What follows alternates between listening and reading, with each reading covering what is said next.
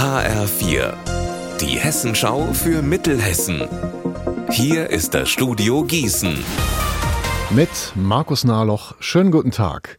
Gleich zwei schwere Unfälle hat es im Lahn-Dill-Kreis gegeben. Die A45 und die B277 mussten bis heute früh voll gesperrt werden. Ein 40 Jahre alter Mann aus dem Lahn-Dill-Kreis kam auf der A45 ums Leben. Mehrere Menschen wurden teils schwer verletzt. HF4-Reporterin Lea Schebaum, wie ist es denn zu den Unfällen gekommen? Ja, auf der A45 zwischen Ehringshausen und dem Wetzlarer Kreuz ist der 40-Jährige in einer Baustelle wohl mit seinem Kleintransporter gegen eine Leitplanke geprallt. Der Transporter hat sich danach gedreht, ist mit einem anderen Auto zusammengestoßen und hat sich überschlagen. Der 40-Jährige ist noch an der Unfallstelle gestorben. Ein vierjähriges Kind und seine Eltern in dem anderen Auto wurden leicht verletzt.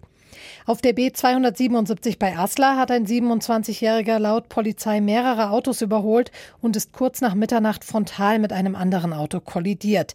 Beide Fahrer wurden schwer verletzt ins Krankenhaus gebracht. In Dillenburg hat es am Wochenende eine große Schlacht gegeben. Oder besser gesagt, 170 Mitwirkende haben eine große historische Schlacht aus dem Jahr 1760 nachgestellt. Und sogar ein Filmteam ist dabei gewesen. Was dahinter steckt, weiß mein Kollege Marc Klug. Traditionelle Kleider, ein großes Zeltdorf und Menschen, die mit Gewehren und Kanonen schießen. Da haben französische Truppen das Dillenburger Schloss angegriffen und am Ende auch zerstört. Mittendrin im historischen Spiel am Samstag ist auch die Lebenshilfe mit einem Filmteam. Sie dreht einen Kurzfilm mit Menschen mit Behinderung in der Hauptrolle. Auf humorvolle Weise erklären diese, was im Jahr 1760 bei der Schlacht ums Dillenburger Schloss passiert ist. Der Film soll hier ab dem 22. Juni beim Open-Air-Kino gezeigt werden. Sensation in der Gießener Osthalle.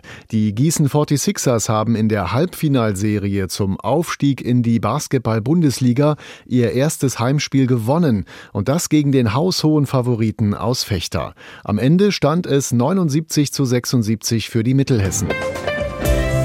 Unser Wetter in Mittelhessen. Sonne und ein paar Wolken, am Nachmittag auch Schauer und kräftige Gewitter mit Starkregen bei 25 Grad in Herborn und maximal 28 Grad in Ebenstadt. Morgen nur noch bis 18 Grad, dazu meist wolkig. Ihr Wetter und alles, was bei Ihnen passiert, zuverlässig in der Hessenschau für Ihre Region und auf hessenschau.de.